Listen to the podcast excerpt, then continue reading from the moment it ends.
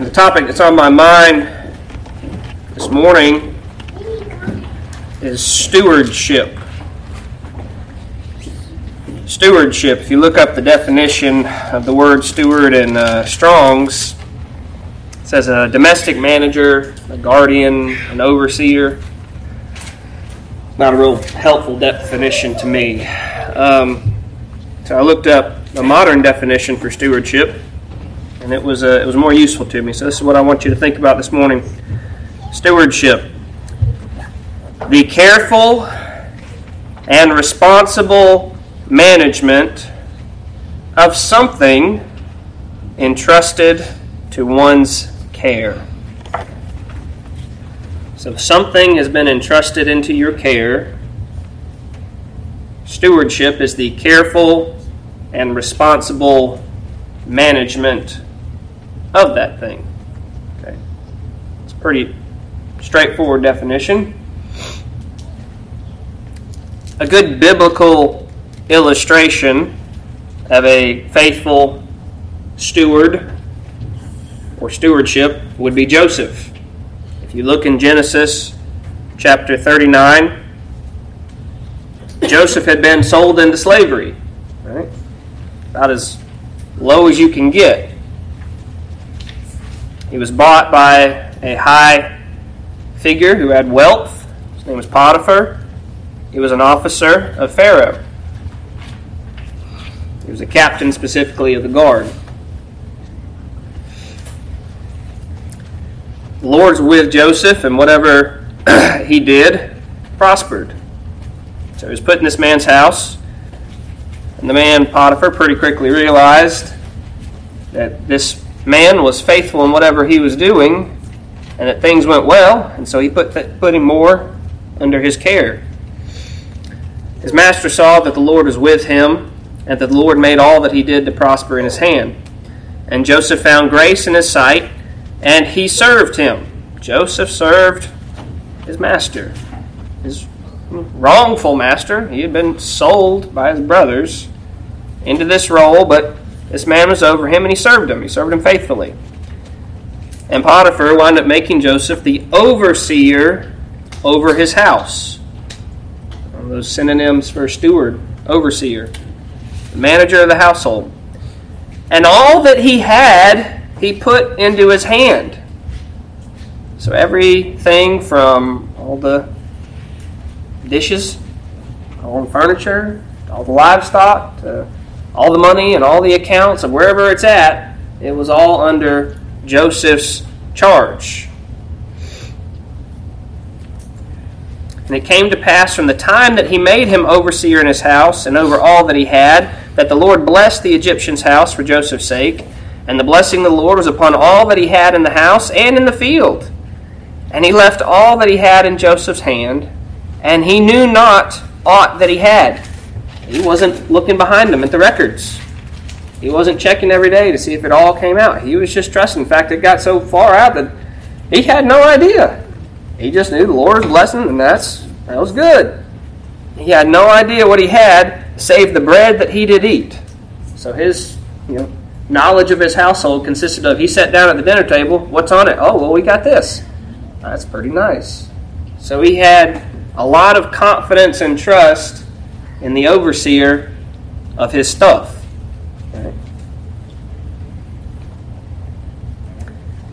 And Joseph was a goodly and well favored person.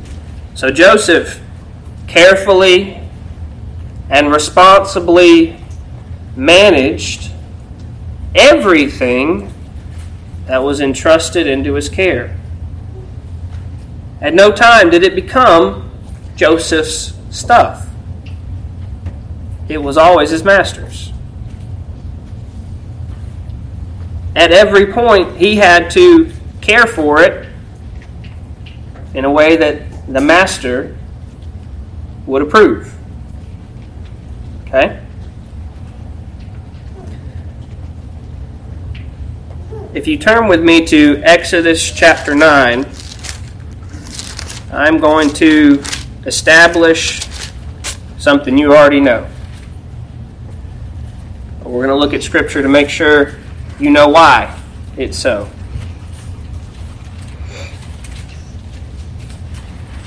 The concept, when you use preacher words, you could describe as divine ownership. Well, who's the divine? That's God, right? What does God own? Everything. That's real simple to say. Let's see where it teaches that in Scripture. Exodus 9 and 29. This is in the midst of God demonstrating his power by whooping up on Egypt. And so there's some terrible storms going on, and Pharaoh is calling Moses, saying, All right, I've sinned. The Lord's righteous. I'm wicked. Ask him to stop it, and I'll let you go. All right? Mighty thunderings. There'll some, be some pretty bad thunderstorm, right? And Moses said, As soon as I am gone out, of the, gone out of the city, I'll spread abroad my hands unto the Lord, and the thunder shall cease. Neither shall there be any more hail, that thou may knowest what that thou know. That thou may knowest how the earth is the Lord's Boys, who's the earth belong to? God, the Lord, right? So he was using this demonstration of his power of I'm going to go out and I'm going to do this specific thing at this specific spot. So you will learn something that's already the truth. Him doing it didn't make it God's, it was already God's. He was just saying, I'm going to show this point so you know that the earth is God's. All right? Go over to Exodus 19. Exodus 19.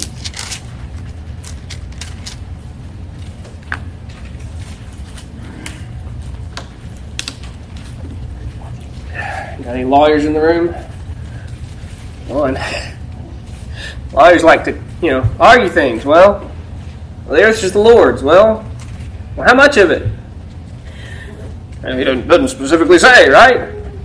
Well, if you go to Exodus chapter 19 and in verse 5, he said, Now therefore, if you will obey my voice indeed and keep my covenant, then you shall be my peculiar treasure unto me above all the people.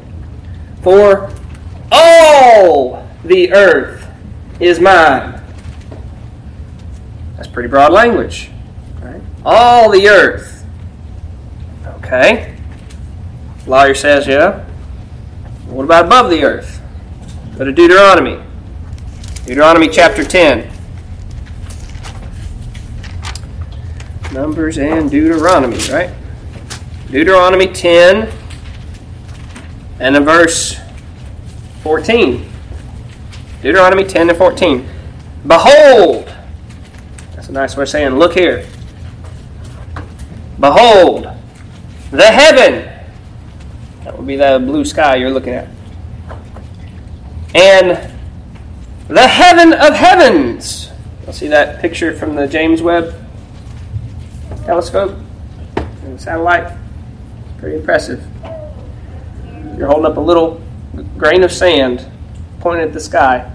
That's how much sky that picture is covering. It's got thousands of galaxies and untold stars. And that's how much of the heavens of heavens that you're looking at. Behold, the heaven and the heaven of heavens is the Lord's, thy God. Yep. Everything in the universe far as you can go, all the galaxies, all the stars, all the comets. Behold, the heaven and the heaven of heavens is the Lord's thy God. The earth also, with all that therein is. All that therein is. Okay? Well, earth, generally that word there is, is, uh, is firm. It's like land, right? Well, what about the sea? He didn't mention that yet. Go over to Job. Job 41.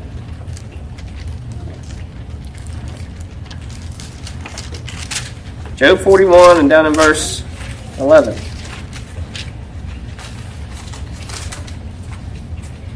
Who hath prevented me that I should repay him? Whatsoever is under the whole heaven is mine. All right? So we've got the earth, We've got all that's on the earth. We've got the heaven. We've got the heavens of heavens. And then everything under heaven too. So you got your sea in there. Well, what about what about the people? Psalm 24. Psalm 24 and verse 1.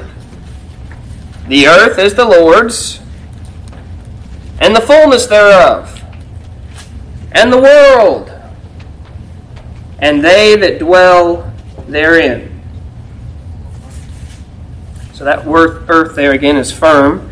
The firmness of the ground, all the land, everything that's in it that grows out of it, the fullness thereof. The world, that's often translated globe, but literally the Hebrew word comes from moist, which means the inhabitable parts. All the inhabitable parts of the land, all the isles, everywhere. And they that dwell therein. All the people.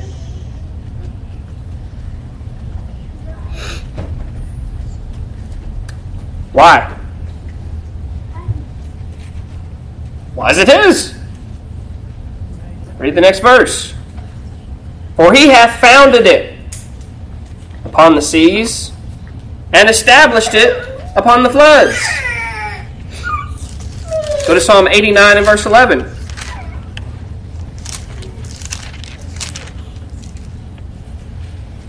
Psalm 89, verse 11.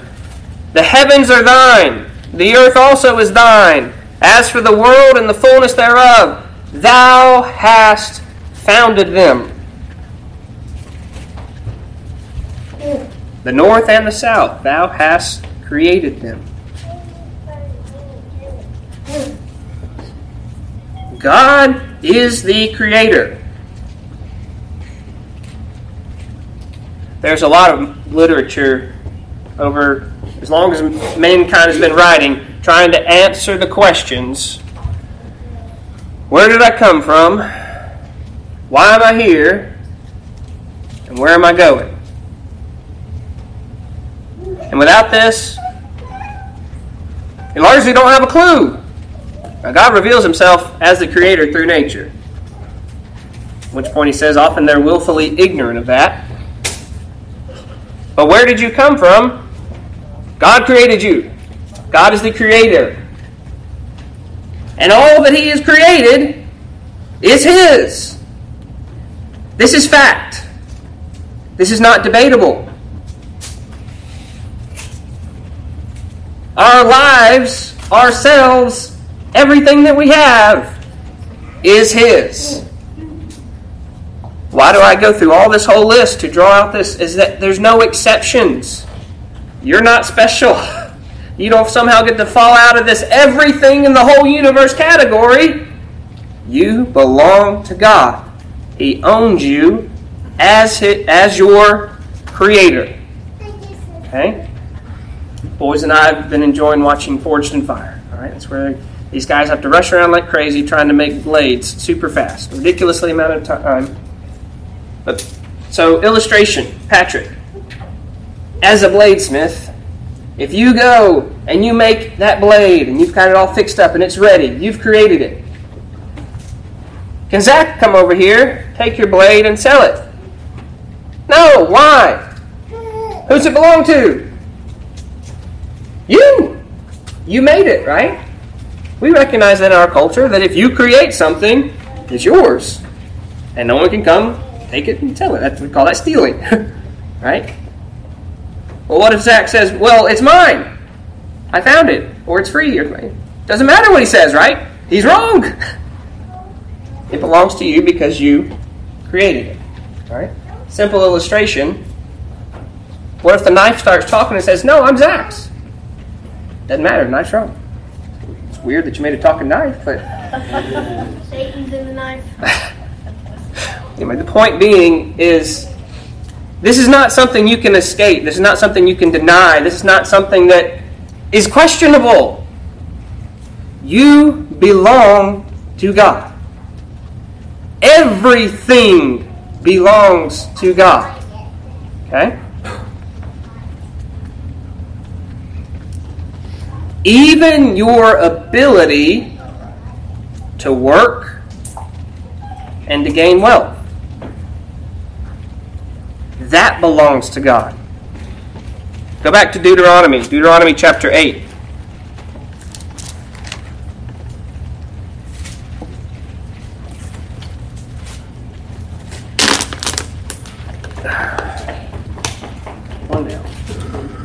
Deuteronomy chapter 8.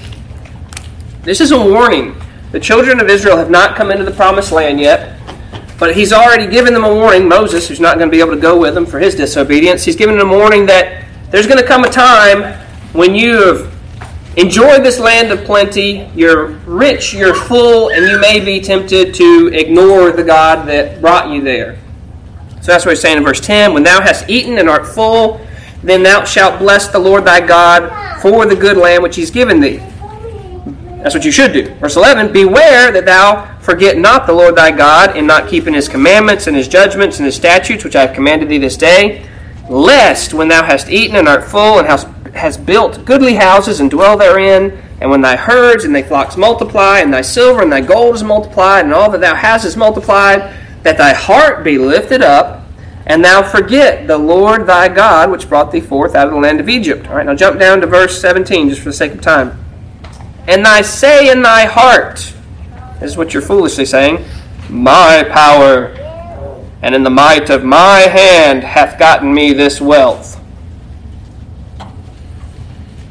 But thou shalt remember that the Lord thy God, for it is he that giveth thee power to get wealth, that he may establish his covenant which he sware unto thy fathers as it is this day. Everything belongs to God. Everything in your life, every aspect of you, even your ability to work and have gain, all of your gifts and talents that you have, they came from Him. If you look over in 1 Corinthians chapter 4 and in verse 7, 1 Corinthians 4 and 7 it says, Who maketh thee to differ from one another? Are we all the same? No, absolutely not. Do we all have the same gifts and talents in life? No. If I had to put up sheetrock and uh, mud and tape every day for a living, I'd be skinnier.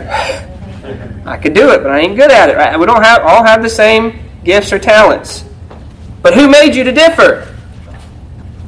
Right, God. And what hast thou that thou didst not receive? Now, the context of these people are glorying about their gifts and talents as if they hadn't been given to them. Well, you have to recognize that everything you have is given to you by God. And if they're given to you by God, who do they belong to? God, right? God owns it all. He is the creator, He is the owner, I work for him. Okay? Well, that kind of leads us to that second question. Where I come from, that's one. Why am I here? Why did he create me? What's my purpose? If I work for him, I belong to him, everything I've got is his. What am I supposed to do? That's really where it kind of comes down to it.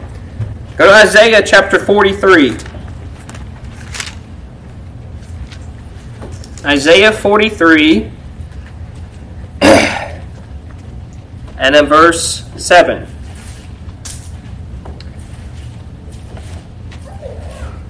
Even every one that is called by my name, for I have created him. He's the creator. Those that are called by his name, referring to the children of God here. I have created him for my glory. I have formed him, yea, I have made him. Why did God create you? Why are you here? Is it to accumulate a bunch of stuff and go to college and get the great career and have the 2.5 kids and the 401k and all the other things that we kind of look as this is the American dream. Nope. He created you for His glory. I'll go a little farther in this chapter down to 21. It says, This people have I formed for myself. He's created you, He's created you for Him. They shall show forth my praise. Why are you created? You were created to glorify God. And you're created to praise Him. Praise and glory. This people have I formed for myself, they shall show forth my praise. Now, these two concepts are actually very closely linked. If you look over in Psalm 50, Psalm 50 and verse 23,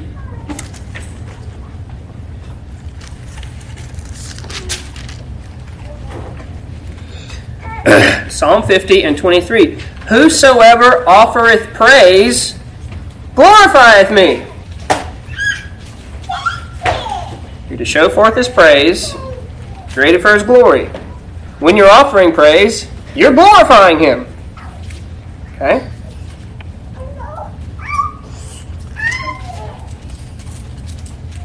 Kind of leads me to the question of if I'm created to glorify him, how how do I glorify Him? How can I glorify God? Well, it says here I can praise Him. So that's that's one thing. I can praise Him. It's one of the main reasons we're here. Why we come and pray and then have a song service is because we are praising our God. Collectively, and where we're not here, need to be doing it too. All right? But there's another way that we glorify God. This is revealed in John 15 and in verse 8. It says, Herein is my Father glorified. That's that's pretty good intro. If I'm asking for how to glorify God, herein is my Father glorified, that ye bear much fruit so shall ye be my disciples. Okay. Now, this is figurative language, obviously. We're not saying we need to start sprouting apples on our arms, but we're to bear spiritual fruit.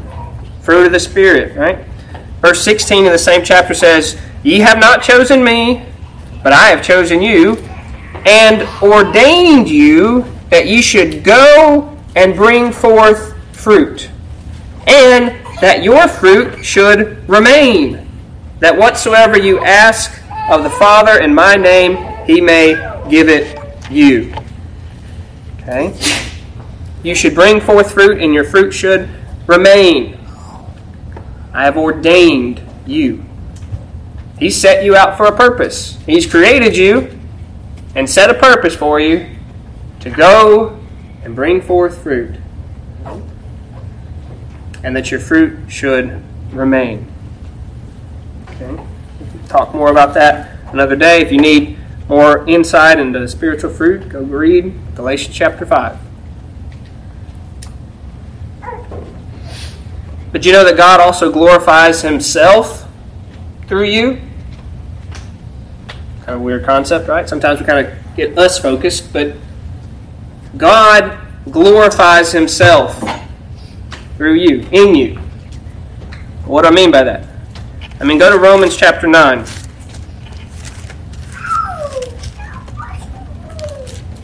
Romans chapter 9, verses 22 and 23 says, What if God, willing to show his wrath, God wanted to show his wrath, his judgment, and to make his power known. He was going to, is going to, visibly demonstrate his wrath and might and power.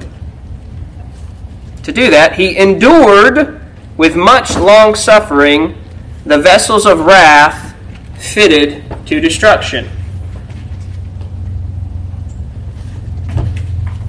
By rights,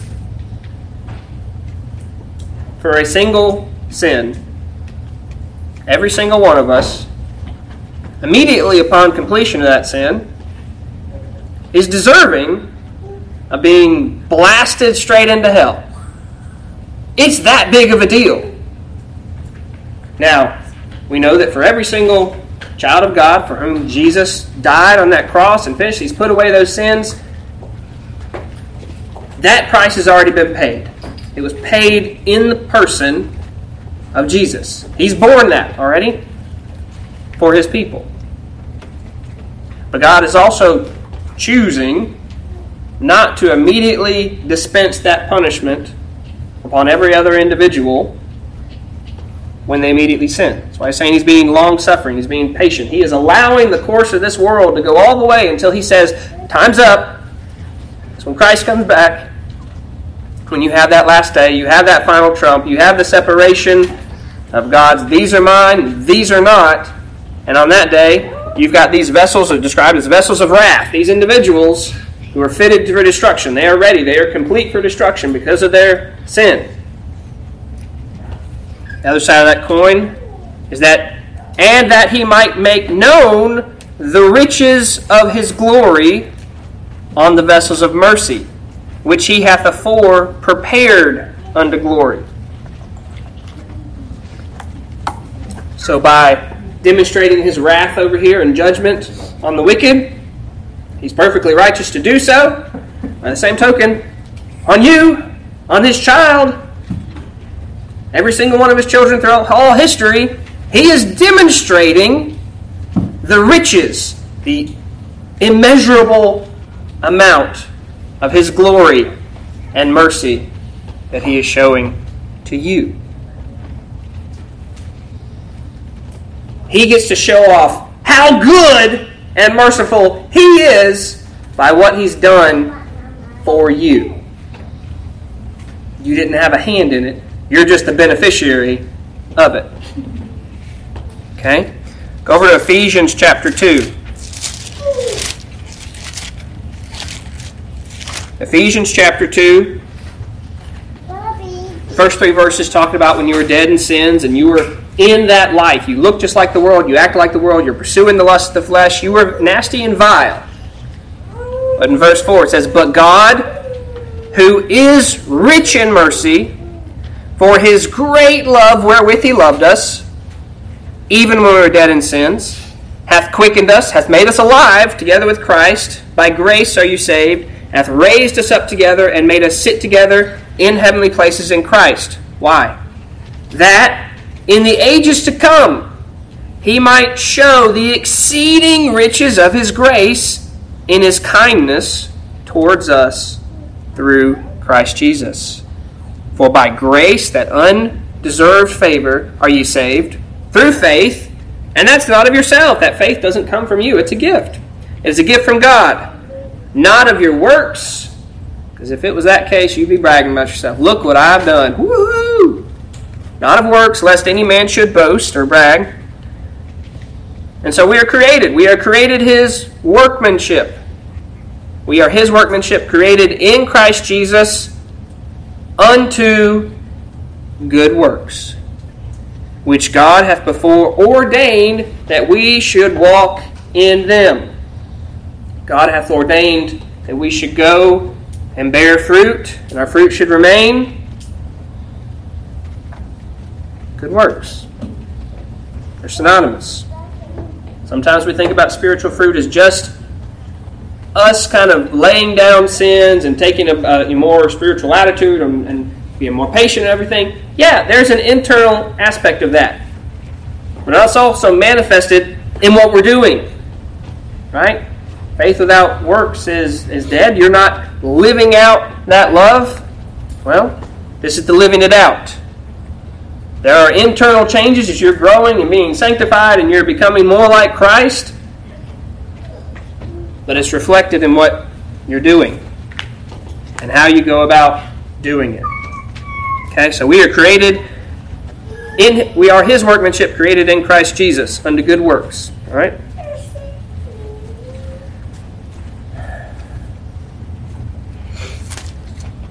First Peter chapter 2.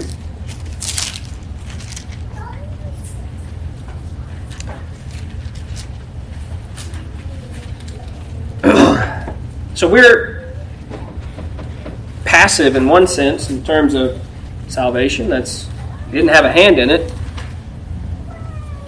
But after you're born again, you don't remain passive. You're not changing the end outcome. but you have spiritual life, and you are to be about things. You be about those good works. 2 Peter 9, 2, 2 Peter chapter 2, verse 9 says, But ye are a chosen generation, elect, a royal priesthood, a holy nation, a peculiar people. It doesn't mean weird necessarily, it just means particular, special. He chose individually. All right? That, here's why. Here's why. That ye show, that you should show forth the praises of him who hath called you out of darkness and into his marvelous light. Now, as your creator, he is entitled to your praise. As your creator, you are to glorify him. As your creator, he owns you. However, on top of that, he's also your redeemer. And as your redeemer, he's bought you with the precious blood of his son. And you owe him your praises of gratitude for how he's showing off his glory on a worthless sinner like me. To show forth the praises of him that called you out of darkness and into his marvelous light.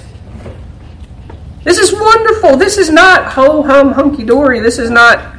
Uh, you'll ever go to a movie and you're like, man, that was really bad. That should have gone straight to VHS. I don't even know what VHS is, right? A movie so bad that went straight to DVD. Just never went to theaters. Say, why is he talking about that? Sometimes when we come to church, we act like this is a straight to VHS, you know, kind of experience. This is not.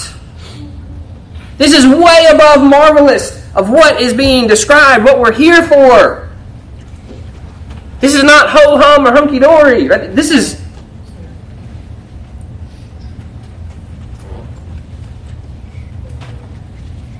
If we're really following after the Lord as hard as we need to be, if we are thinking about what He's done for us and the magnitude of how good He is, y'all, church should be the absolute highlight of your week.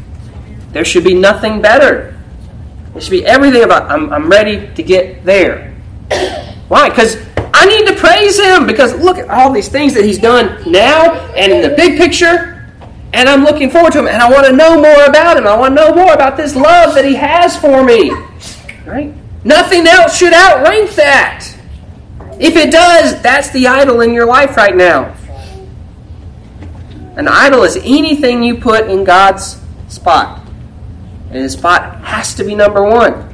And guess what, guys? He's worthy of being number one. There's nobody who can compete with that.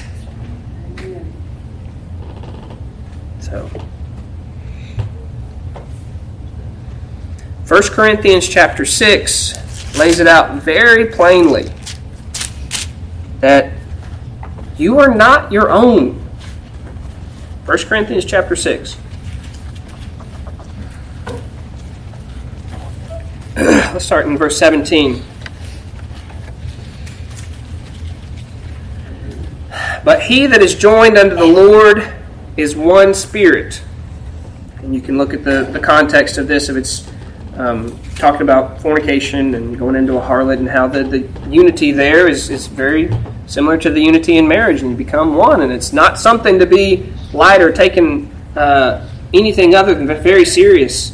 He says that he that is joined unto the Lord is one spirit. There is a unity with your Lord. You're born again. You've got the indwelling Holy Spirit within you.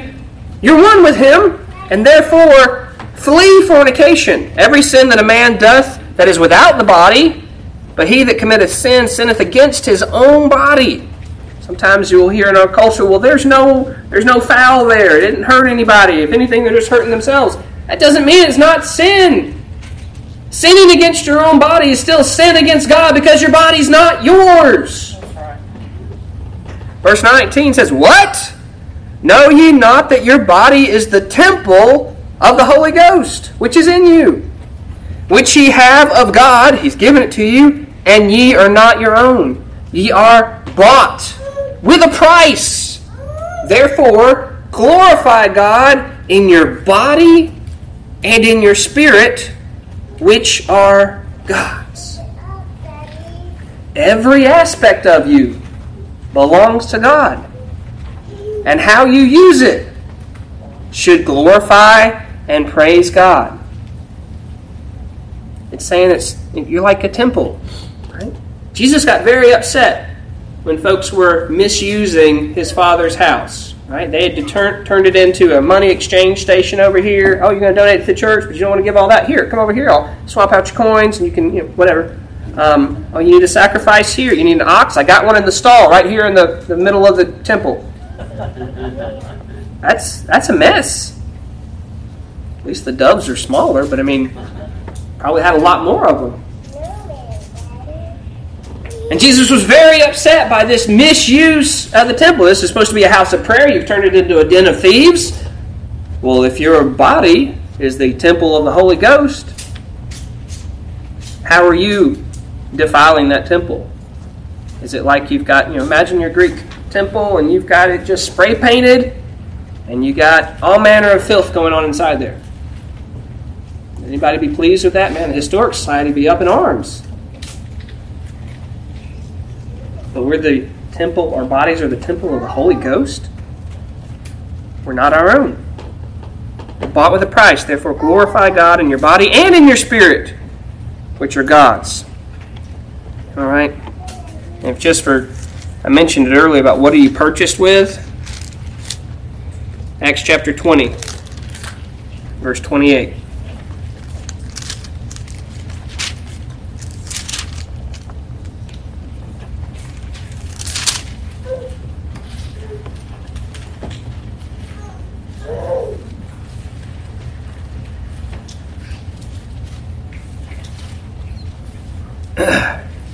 Acts 20 and 28. Take heed, therefore, unto yourselves and to all the flock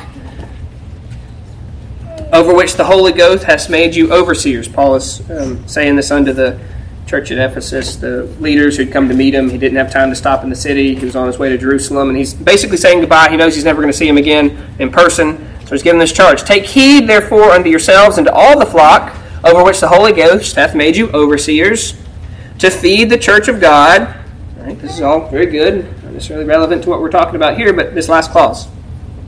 To feed the church of God which he hath purchased with his own blood.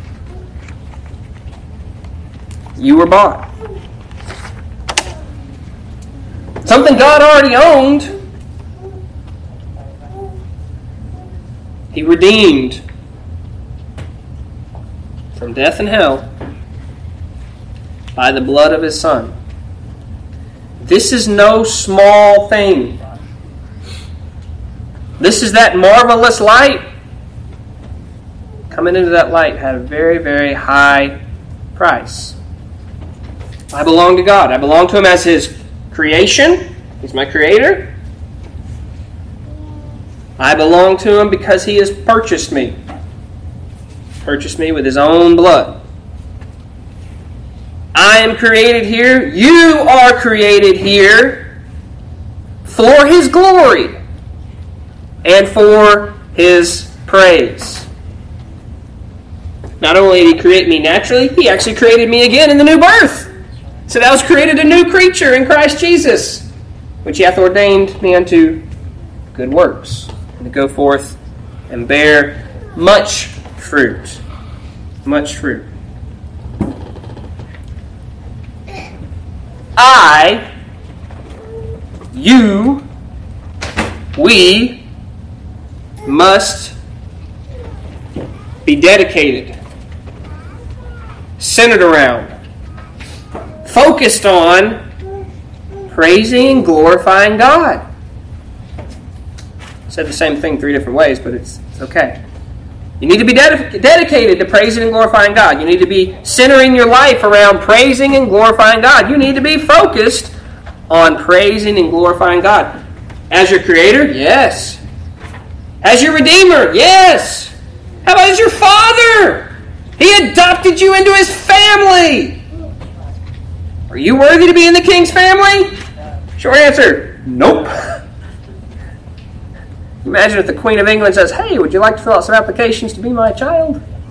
there's some really great benefits, right? They got their stipends here every year, and then they've got their lands that they're, you know, they pass down. Gener- you think, man, that, that'd be pretty neat. But that just pales in comparison. Because what would happen when she took your application? She's like, no, look at this guy. But God knew everything. I mean, the things that don't show up on the background check. He knew everything, all the way down to your worst thought on your vilest day. And the day you mistreated somebody the worst when they didn't deserve it. All the things down to that. And He put His love upon you anyway. And died for you when you were yet His enemy and a sinner. And cleaned you up to bring you into His family. And you've got this inheritance that way outranks all the crown jewels that they could put together over there in Buckingham Palace. All the land that doesn't even compare. So is he worthy of your praise and glory? Absolutely. Absolutely. So, if my topic is stewardship, why have we been talking about ownership? What was the definition of stewardship? The careful and responsible management of something entrusted to one's care. All right? In a stewardship relationship, somebody has to be the owner, somebody has to be the steward. And so, what we spent our time this morning is clarifying who's the owner. Is it you? No. Say, well, that's obvious. Okay. Needed to be reminded. Because often we don't act like it. Often we don't act like it. All right? The careful and responsible management of something entrusted into God's care. So, into one's care. So, what has God entrusted into my care? Well, let's start close to home with myself. He has trusted yourself. What does that include? That includes your physical body. That includes your mind. That includes your spirit. That includes your time, your attention, slash focus, slash effort, however you want to categorize that. Your strength, your love, your affection, all your earthly possessions, and all the increases that come from my labors. Y'all can think of anything I left out. I was trying to get, get all.